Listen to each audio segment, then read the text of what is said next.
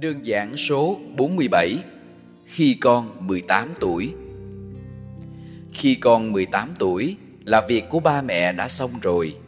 Vì vậy ba mẹ hãy sống vui vẻ và thật hạnh phúc.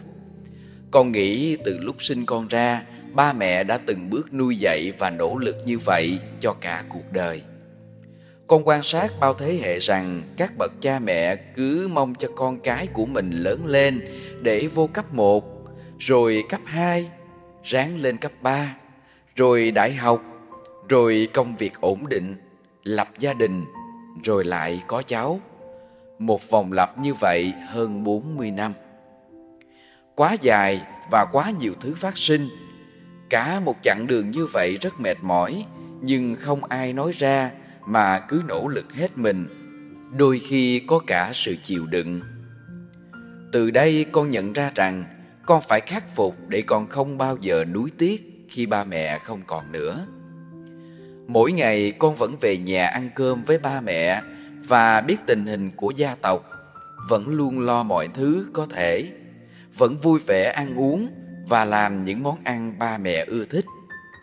Sau này ba mẹ mất đi, con sẽ không làm lại các món đó nữa vì con không chắc là ba mẹ có ăn được không. Còn bây giờ làm cho ba mẹ ăn, con thấy chắc chắn rồi, vậy sao con lại không làm?